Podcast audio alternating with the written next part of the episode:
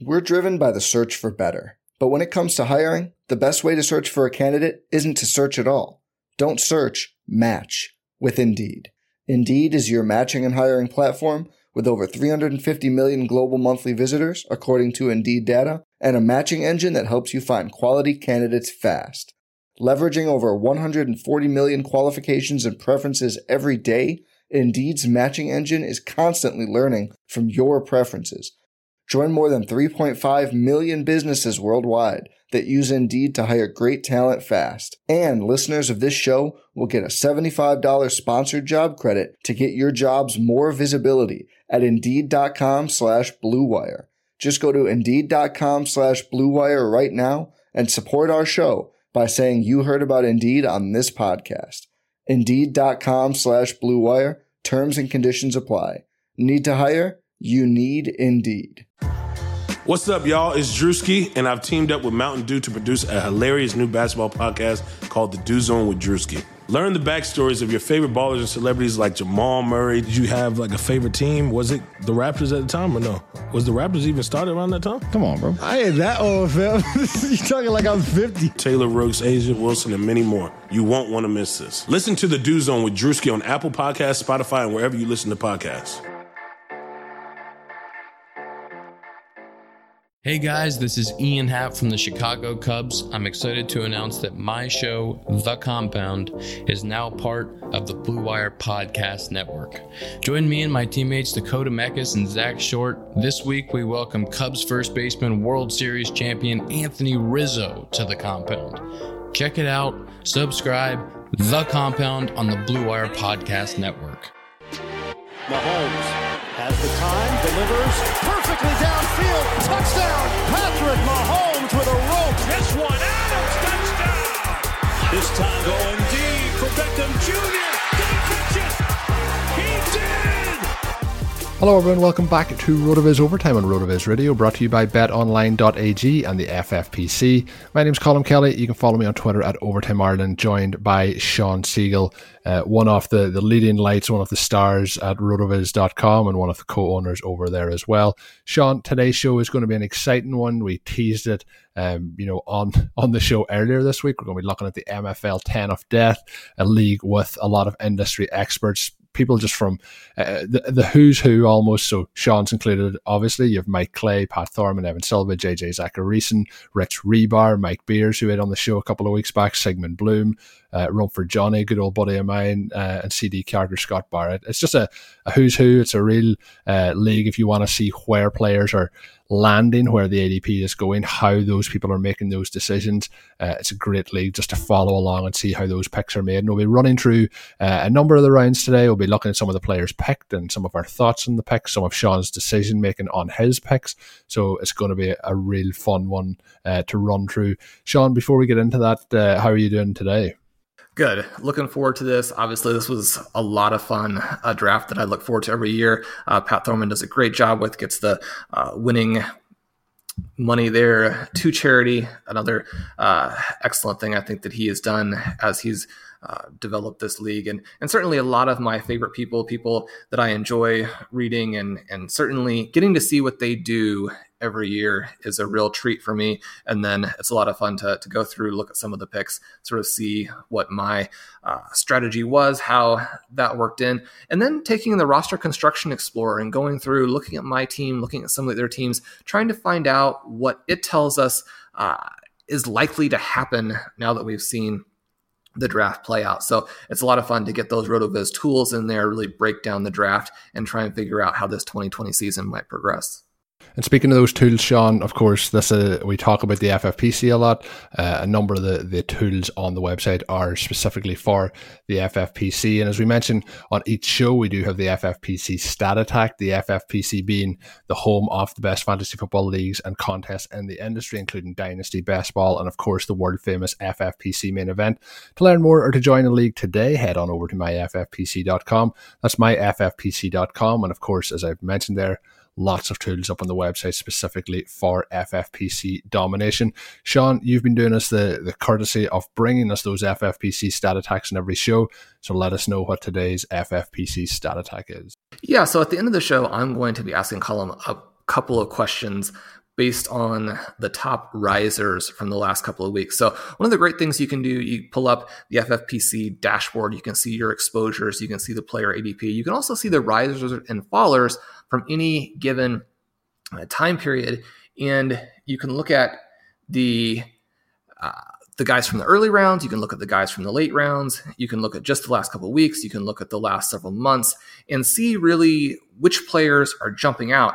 And so yesterday I wrote an article looking at these top risers and tried to decide if they were buy, holds, or sells.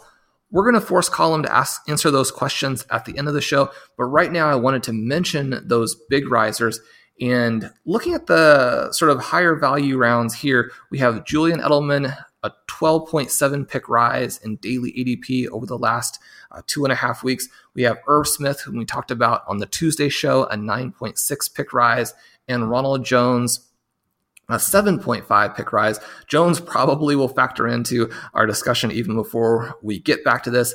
A little bit interesting to see him rising. Uh, Ke'Shawn Vaughn is falling to balance a little bit of that out, but to see Jones rise into a situation here where we have some uh, Devonta Freeman rhetoric or at least discussion relating to the Buccaneers is an interesting one.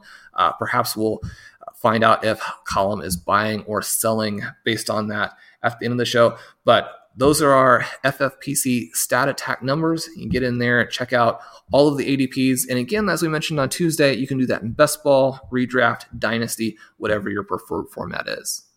Absolutely. And uh, without further ado, let's jump straight in to the MFL 10 of death. So the article itself covers all 20 rounds, every pick from the top experts and what roth- what the roster construction uh, explorer has to say about them. So what we'll do is we'll be kind of picking out certain rounds, picking out certain players, giving our thoughts on those um, and some of the tactics that Sean has employed.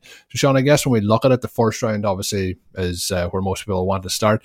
What I'd probably say is in terms of the overall uh, maybe if you want to do it, the overall uh, scoring format, just to, to give the listeners a you know a behind the scenes off the, the scoring standards, and then we'll we'll look through the picks after that. Yeah, so this is just a, your regular best ball format. Uh, a little bit more emphasis on the wide receivers with that extra spot there. You know, you've got to fill out your flex. So it really is a, a race to win the flex that we talk about on the show fairly consistently. You want to get that wide receiver position really well filled out. But obviously, you also want to get those high end running backs. We've talked on the show. We had Mike Beers on. Definitely go check out uh, the two big time best ball episodes with him that we did recently. He's in this draft. It'll be interesting to see what he's done. And I think for these first couple of rounds, there weren't a ton of surprises. We had the big five go off the board to start that big five at running back. And then a few wide receivers start to trickle off. Ryan Forbes picked Michael Thomas at seven. I got Davante Adams at nine. And then came back around and I selected DeAndre Hopkins in the second round. Instead of picking Travis Kelce and George Kittle, we talked with Mike a couple weeks ago on how that was a little bit controversial.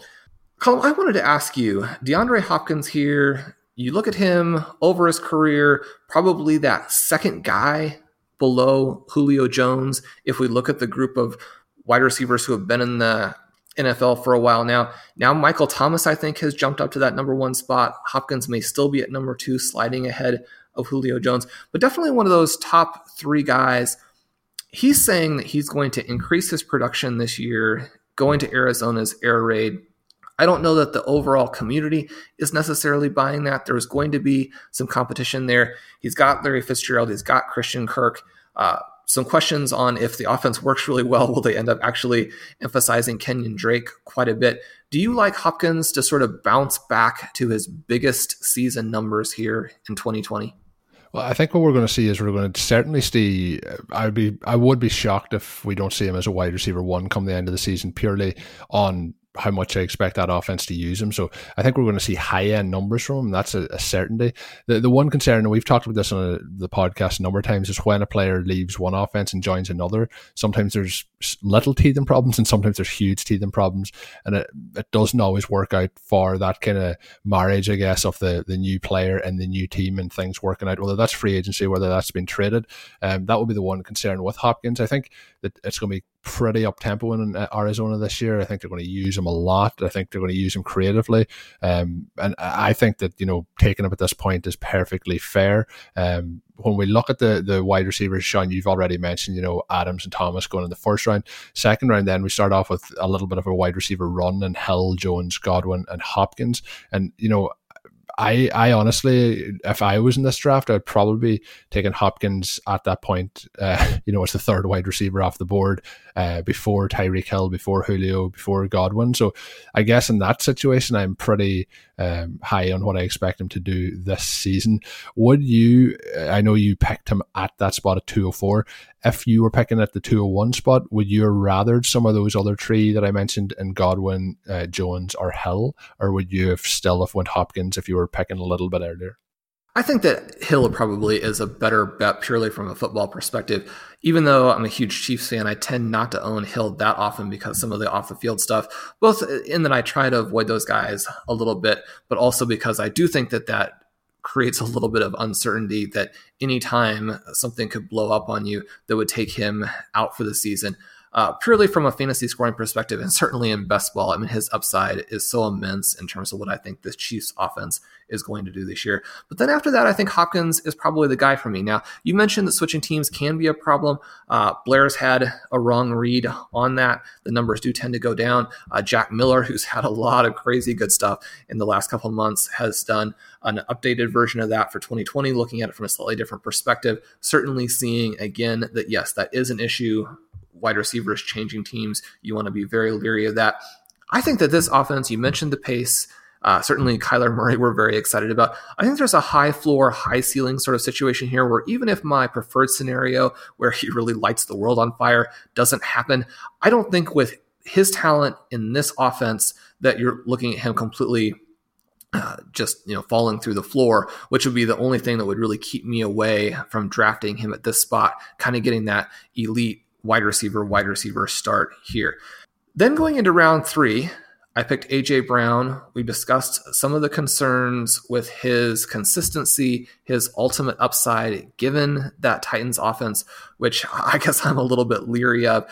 But certainly in a best ball format where you're not going to have to be as worried that you might bench him at some point. Now, AJ Brown, you're probably not going to bench him if you're in the situation like we were with uh, Stefon Diggs after the first month last year, where you're even considering that, then things have probably gone wrong for you. But I like him even more in this best ball format, where I do think he's going to have some absolutely monster weeks. There's no shortage of action going on at our exclusive partners, betonline.ag. Sports are slowly making their way back, and betonline is leading the way with the best odds and lines for all UFC, NASCAR, boxing, and soccer matches. And if you need even more, they have simulated NFL, NBA, and UFC simulations all day, every day, live on their website. Looking for something else other than sports? BetOnline has hundreds of casino games, poker tournaments, and prop bets to check out. Visit betonline.ag and use the promo code BLUEWIRE for a free welcome bonus. That's one word Blue Wire. Bet online, your online wagering experts. What's up, listeners? This is Curtis Patrick. I just wanted to stop by and say thank you for supporting RotoViz Radio. You are the absolute best audience in the business, and I know it. As a special thank you, I'm offering 10% off your next RotoViz subscription. Just use code 2020RV Radio at checkout. That's right. Go to rotoviz.com, click subscribe, and enter code 2020 RV Radio at checkout for 10% off. You can even extend your subscription. Oh, and one more thing. If you haven't ever done it, please rate and review the podcast you're listening to right now on Apple Podcasts. It's really easy. It only takes like 10, 15 seconds.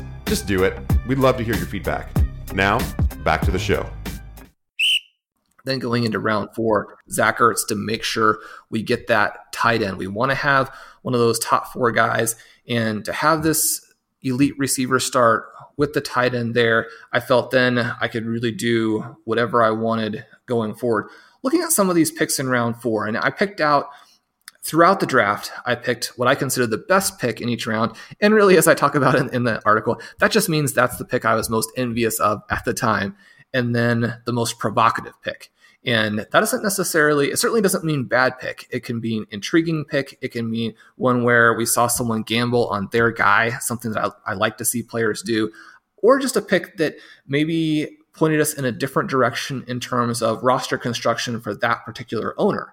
And so here in round four, we have Calvin Ridley as the best pick. We mentioned him on Tuesday as one of the most undervalued players. Jonathan Taylor, fourth round, we're seeing him drop. And I think Taylor could have round one upside at the same time, especially in this sort of abbreviated offseason and with the depth chart that he's facing, I mean, we could see some huge downside for Taylor. He might even be one of those guys who you really need to look forward to to 2021. As a provocative fourth round pick, do you like Taylor here?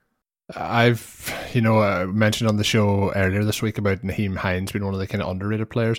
I think in terms of the, the running backs, although in Dynasty, you know, we, we really do love Taylor. I think in redraft, I think as you mentioned, it might be a season away. It might be one of those things that it breaks through for him as the season progresses, similar to what we've seen with a Miles Sanders last season. Obviously, that'll obviously really help come the end of the season in your best ball leagues. But uh, I think I'd be kind of holding off a little bit. It is a, a, a provocative pick at that point. I think when I look at round four, I just see the wide receiver talent. And obviously, some of these were off the board before the pick, but you have Calvin Ridley, Allen Robinson, you took Zach Ertz, then you have Cooper Kupp, uh, Robert Woods after that, Terry McLaurin after that, Tyler Lockett after that.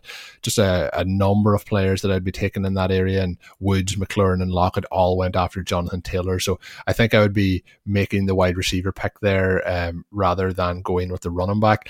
The next round up, Sean, in round five, uh, you know, some very interested in picks there. And Raheem Mostert is continuing to uh, move up the ranks. And I know on RotoViz Radio um, that came out on Monday, Dave Caban and Matthew Freedman talked about about the, the backfield of the, the 49ers. A little bit of a hard area to decipher, an area that I'm kind of staying away from, particularly again when I mention the players going in that area. But you mentioned the best pick being DJ Chark, Rich Hribar taking him off the board at 506.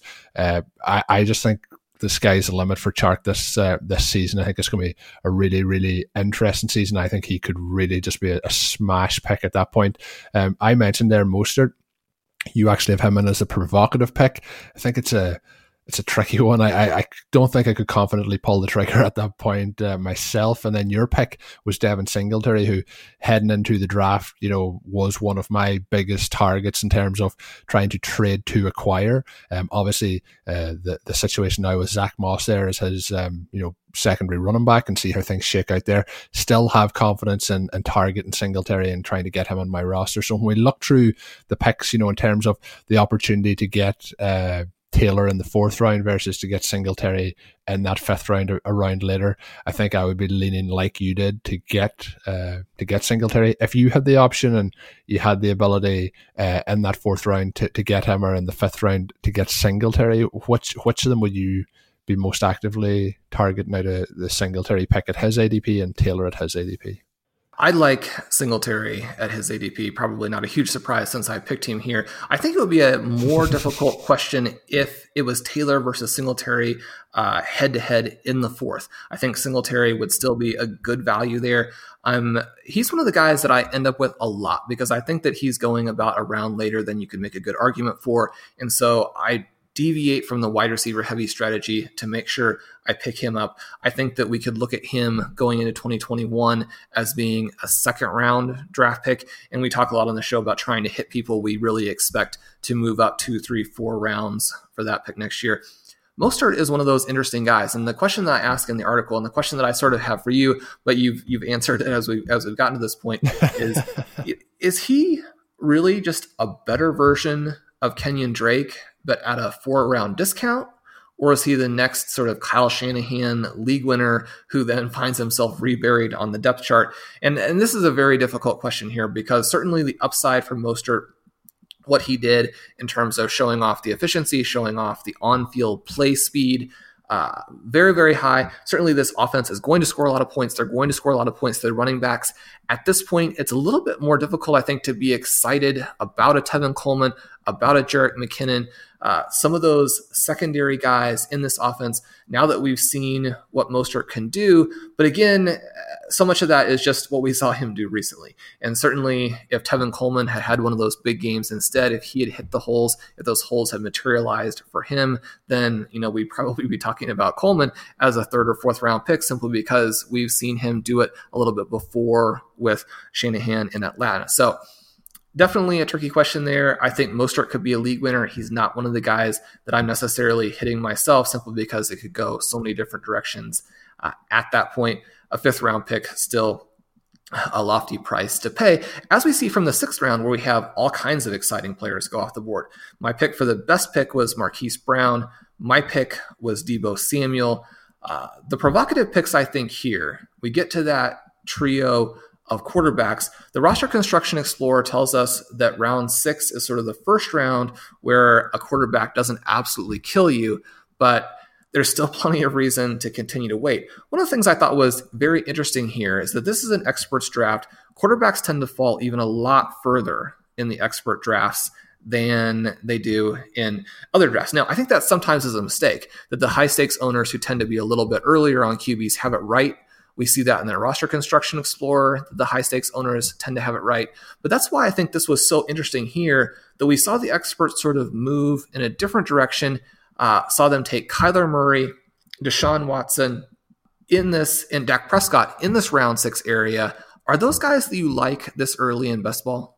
I think that's the sweet spot in round six for those three guys in particular. You know, I, I don't, I wouldn't be making the move in round five, and I wouldn't uh, then when we look at some of the quarterbacks that are gone a little bit after. I'd say Russell Wilson probably in the eighth round. You, you start to get into you know the consistency of those players, and I think when we look at Dak Prescott, uh, we look at Deshaun Watson, we look at Kyler Murray. I think we're going to see the advantage, obviously, of the rushing production as well, particularly in best ball. So I would be quite happy with any of those three guys in the sixth round. Personally, I'd probably like to wait another couple of rounds. But, you know, when you're starting to establish the, the quarterback position, as you've talked about many times uh, with the roster construction explorer, I think having one of those three guys as your base foundation in that sixth round is a, is a pretty smart move. You know, you're getting into that sixth round with guys like Evan Engram, you took, you took Samuel, as you mentioned, Kareem Hunt, Mark Ingram, Landry, Boyd uh, AJ Green, uh, Crowder, and Brown. So I think when you're in that range where you may have uh, a running back and three, four wide receivers, or your tight end there as well, I think that's a, a position where those uh, quarterbacks are more valuable than the players that are kind of going in that range around them. Um, when we look then, Sean, into round seven. Uh, Rob Gronkowski shows up his name again uh, in this round. CD Carter taking him at 7.02. We're looking at the tight end position. Sigmund Bloom with Tyler Higbee. Um, Noah Fant then. So we're going heavy tight end to start this this particular round. Um, and then your pick, Mecole Hardman, who we've talked about on the show a number of times. What's your thoughts on those particular tight ends? Because I know we talked um, on the show earlier this week about a number of tight ends, um, including Higbee's uh, running mate and Gerald Everett. Um, what's your thoughts on those three guys? They're three players that I think there's better values as we get further on at the tight end position later on. What, what's your thoughts on those three picks uh, to start the seventh round? This is difficult, I think, because these are three of my favorite targets in dynasty leagues. I think these tight ends uh, can score some points. Certainly, Higbee is maybe older than people realize. Uh, that might neutralize a little bit of the breakout enthusiasm that we had for him, but certainly he's in a position where he could score a lot of points. Rob Gronkowski, if you're looking for that one year bump, I think uh, in a position where he's actually going to do better than his ADP currently suggests. Fant, an interesting breakout candidate although you've got the very crowded depth chart there in Denver. These three guys were, as a group, the provocative choice for round seven because the roster construction explorer and what we know about the shape of tight end scoring suggests that we should either grab one of those early guys or we should wait not really to the second tier, but really to that third tier or what you might consider the bottom half of the second tier trying to make sure we are hitting wide receiver, we're hitting running back in this range. And so I think this is a difficult choice because I can certainly see all three of those guys being people who are league winners at the end of the season.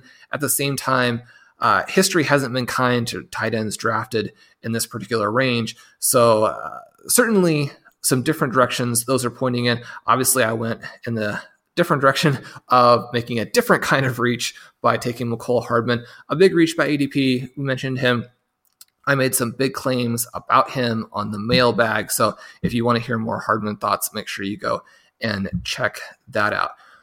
We get into round eight here, Colm, and things flatten out a little bit more of your uh, vanilla wide receivers going. Round nine, people are trying to fill out maybe the positions that they really need somebody at. I picked Ronald Jones, who we're going to talk about at the end of the show. Moving then into round 10, picked Phillip Lindsay. He may or may not be somebody we talked about on Tuesday in terms of one of the most undervalued players in drafts. We get into round 11 here and we start to have people having to make some tricky choices. We have Dallas Goedert as the best pick by JJ. My pick, Matthew Stafford. This, I think, is the way to play the Lions passing game. Certainly, like him, Golladay, very expensive, should have a great season. Interesting, I think, at the running back position. And then we like TJ Hockenson. Then moving into round 12 here, we have the best pick. I have N'Keal Harry, the provocative pick, uh, Breshad Perriman. My pick there is Zach Moss. Not necessarily looking for both parts of this backfield, but I like both guys. I'm taking one of the two of them in almost every draft.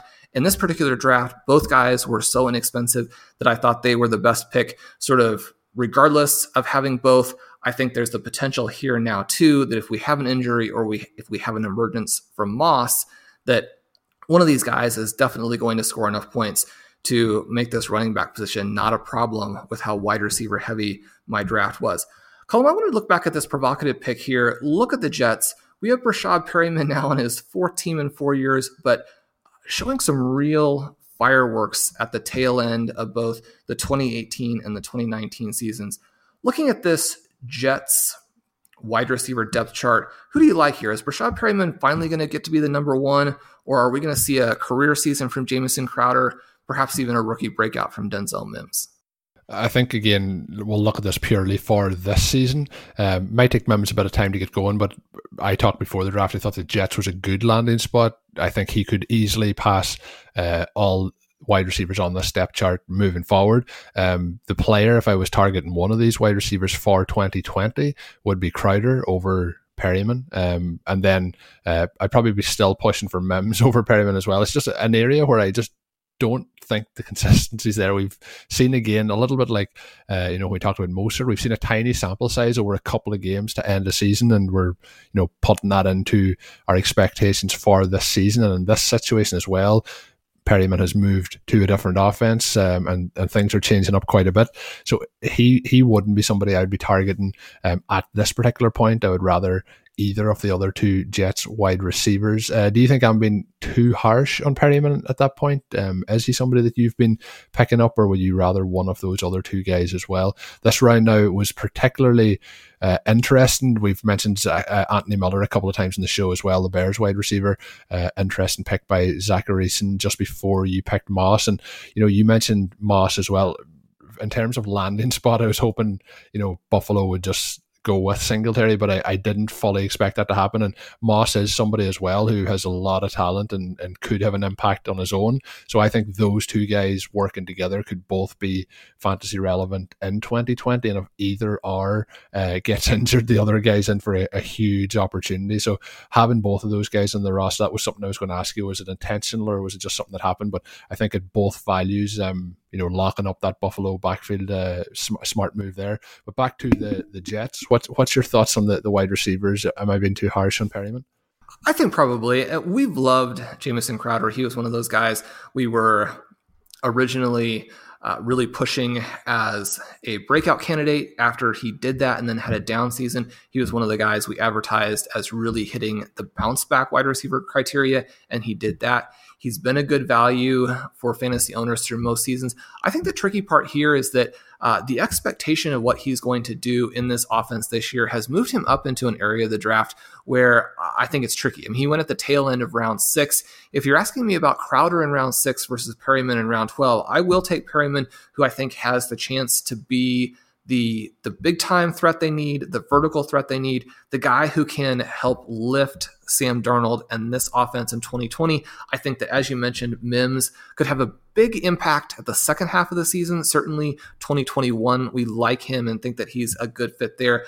I think for the Jets to be what they want to be, certainly what they need to be. You're going to have to see Darnold finally take this big step, become one of maybe not the top 10, but one of the top 15 quarterbacks in the NFL. And for him to do that, I think it's going to take Perriman. I like that gamble in this range.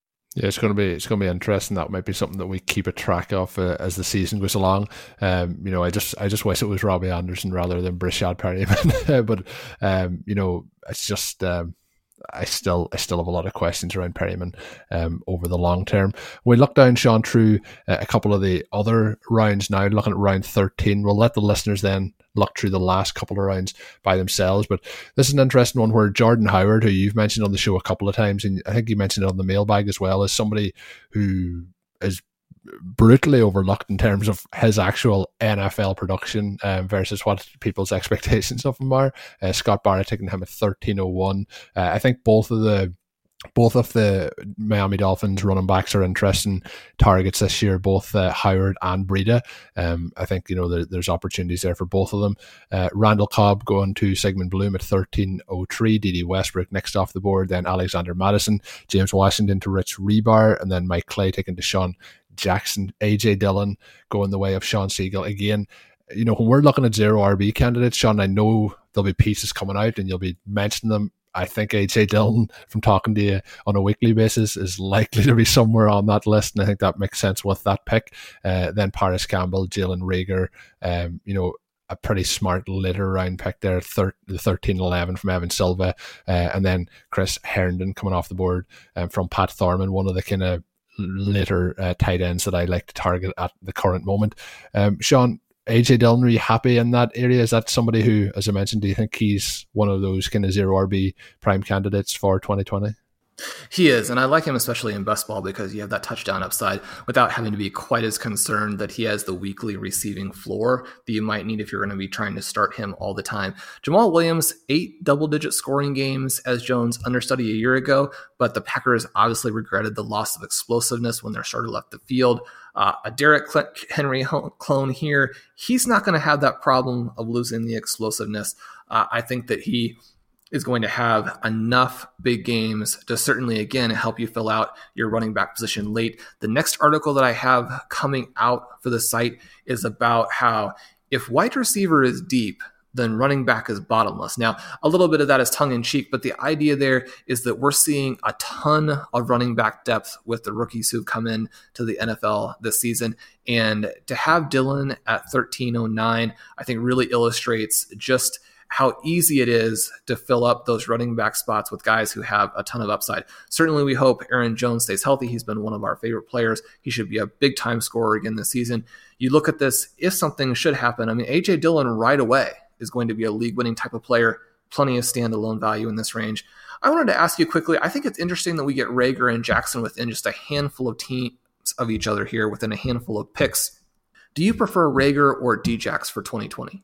Yeah, it's really close. There's only three three picks between. Um, uh, also, just was to throw into this news, um, I seen news today that uh, Alshon Jeffery has no timetable yet for his return, so that obviously helps both of these guys. I, th- I think this offense, you know, in terms of explosive, needs at minimum one of these guys in the offense, uh, hopefully two of them. Um, I think I would, uh, you know, in terms of looking at the rookie, I think I'd be taking a, a shot there um, on him at this point. A couple of just a couple of picks later, but uh, DeSean Jackson, as we know, when he's there in best ball leagues, can have a phenomenal impact, but he has been consistently injured over the, the last uh, couple of seasons. There has been some healthy spots here and there, but uh, that just immediately has me far concerned with him. I've been I've been burnt on that uh, too many times, uh, and I, I, think I'd be waiting and going with Reagor. What about yourself, Sean? Uh, just before we jump back into seeing some of the teams that you think could go all the way and win this with the, the best ball explorer, which of the two would you be uh, gravitating towards? I like Reagor as well. I think he's going to be sort of the rookie who has the best early chance to really break out. Obviously, some risk, but that's not a certain, that's not a, a particularly early draft pick. So at that range, I think the risk is fine. Uh, not one of those guys who actually fits the bounce back criteria very well doesn't mean he couldn't do it, right? We certainly see DeSean Jackson when he is on the field, when he is with a quarterback who can threaten deep, then uh, you know, he's a weapon who any given week could go off for 170 yards and two touchdowns. That fits into a best ball lineup very, very nicely. It's just a matter of uh, the consistency with both the attitude, the effort, certainly the injuries. Uh, right about the time that this pick happened, the news came out. Again, I don't think necessarily a surprise, but certainly the Eagles saying they expected him to lead the team in receiving. If he does that, if he stays healthy for, for the season, then he's going to be a home run in that range. Yeah, that's that's pretty fair. When we look at some of the teams, Sean, that you know you've you've highlighted the teams that might frighten you the most. Uh, looking at where things are, are running at, uh, you've highlighted Scott Barrett's team as as one of those teams. Uh, the other team, no surprise that you've highlighted as Mike Beers, uh, and the other team is Ryan Forbes. Um, what what had the best ball explorer to, to show about these teams, and no surprise looking at uh, Mike's range of outcomes, it's uh, pretty green across the board.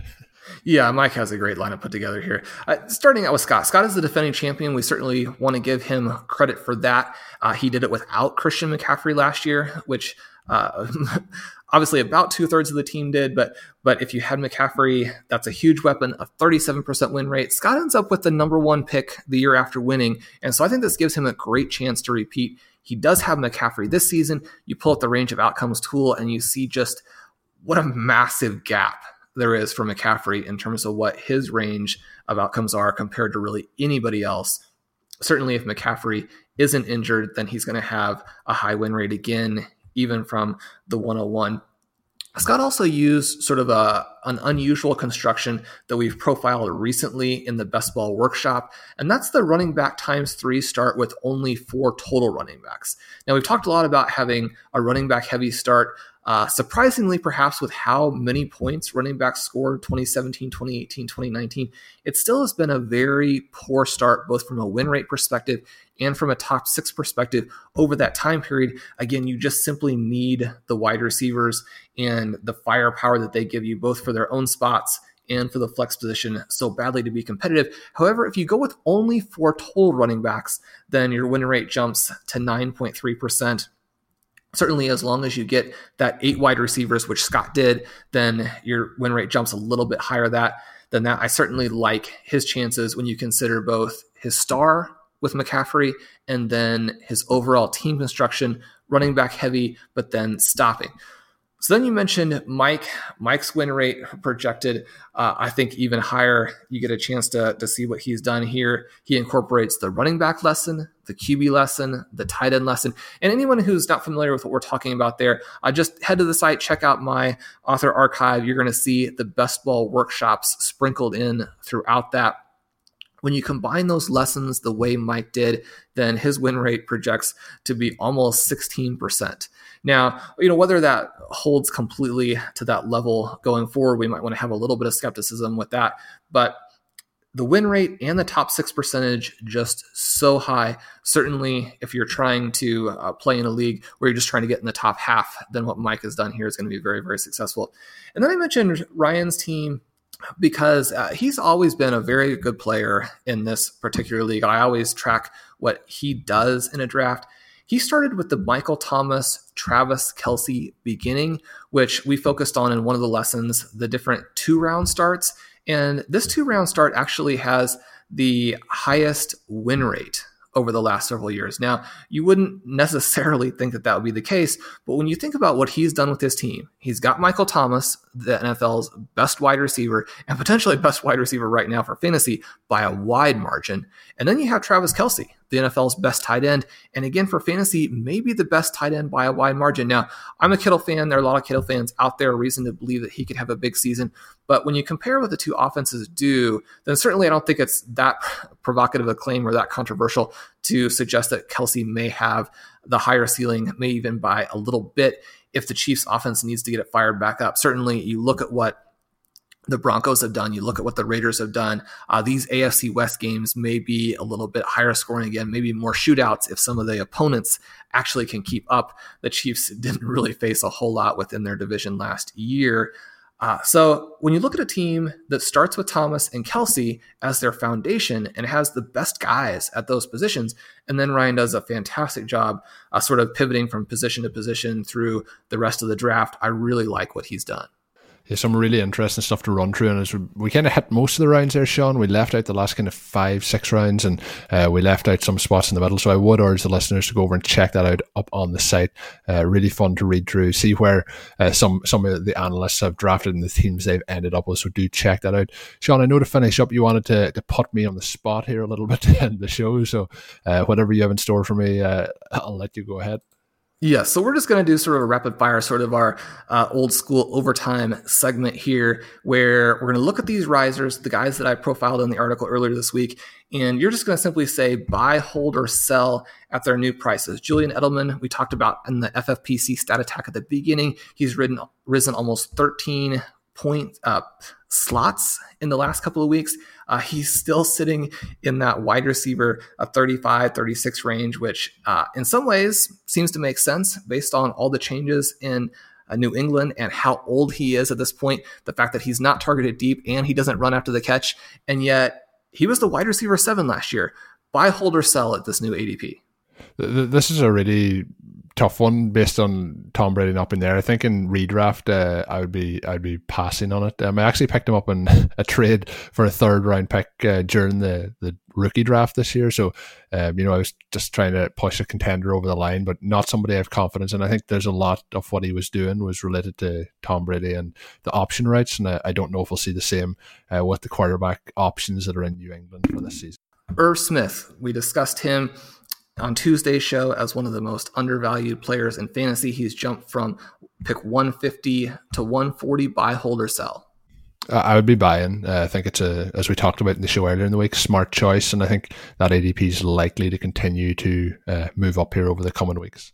Ronald Jones, he was my round nine pick in the MFL 10 of death that we just finished discussing. He's now moved up from the 80 range uh, into the 70s buy, hold, or sell with all the craziness in Buccaneer land? I definitely be holding um, at this point. Um, he's starting to get into the buy range again. Um, I think Ke'Shawn Vaughn has kind of the expectations in his ADP are, are going a little bit uh, ahead of themselves. I think it's an interesting one. I, I, still have hope for Ronald Jones. I do as well. So hopefully uh, we will see his ADP not continue to rise, so we can continue to get him at some good prices.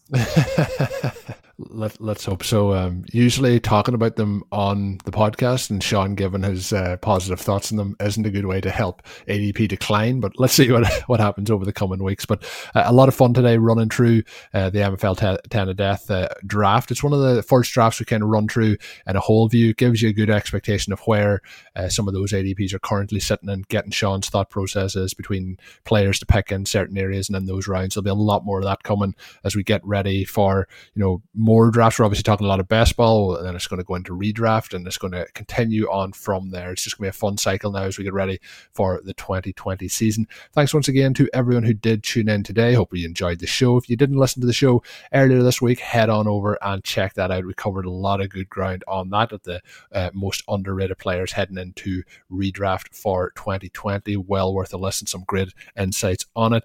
And until we're back with another show next week, of course, please do and review the podcast on your favorite podcast app. My name's Colm Kelly. You can follow me on Twitter at Overtime Ireland, Join again by Sean Siegele. Make sure you're checking out all of Sean's great work up on the website. And of course, if you do sign up, uh, go to rotoviz.com forward slash podcast, get yourself that 10% discount to Rotoviz NFL Pass. And with that, all that's left to say is have a good one.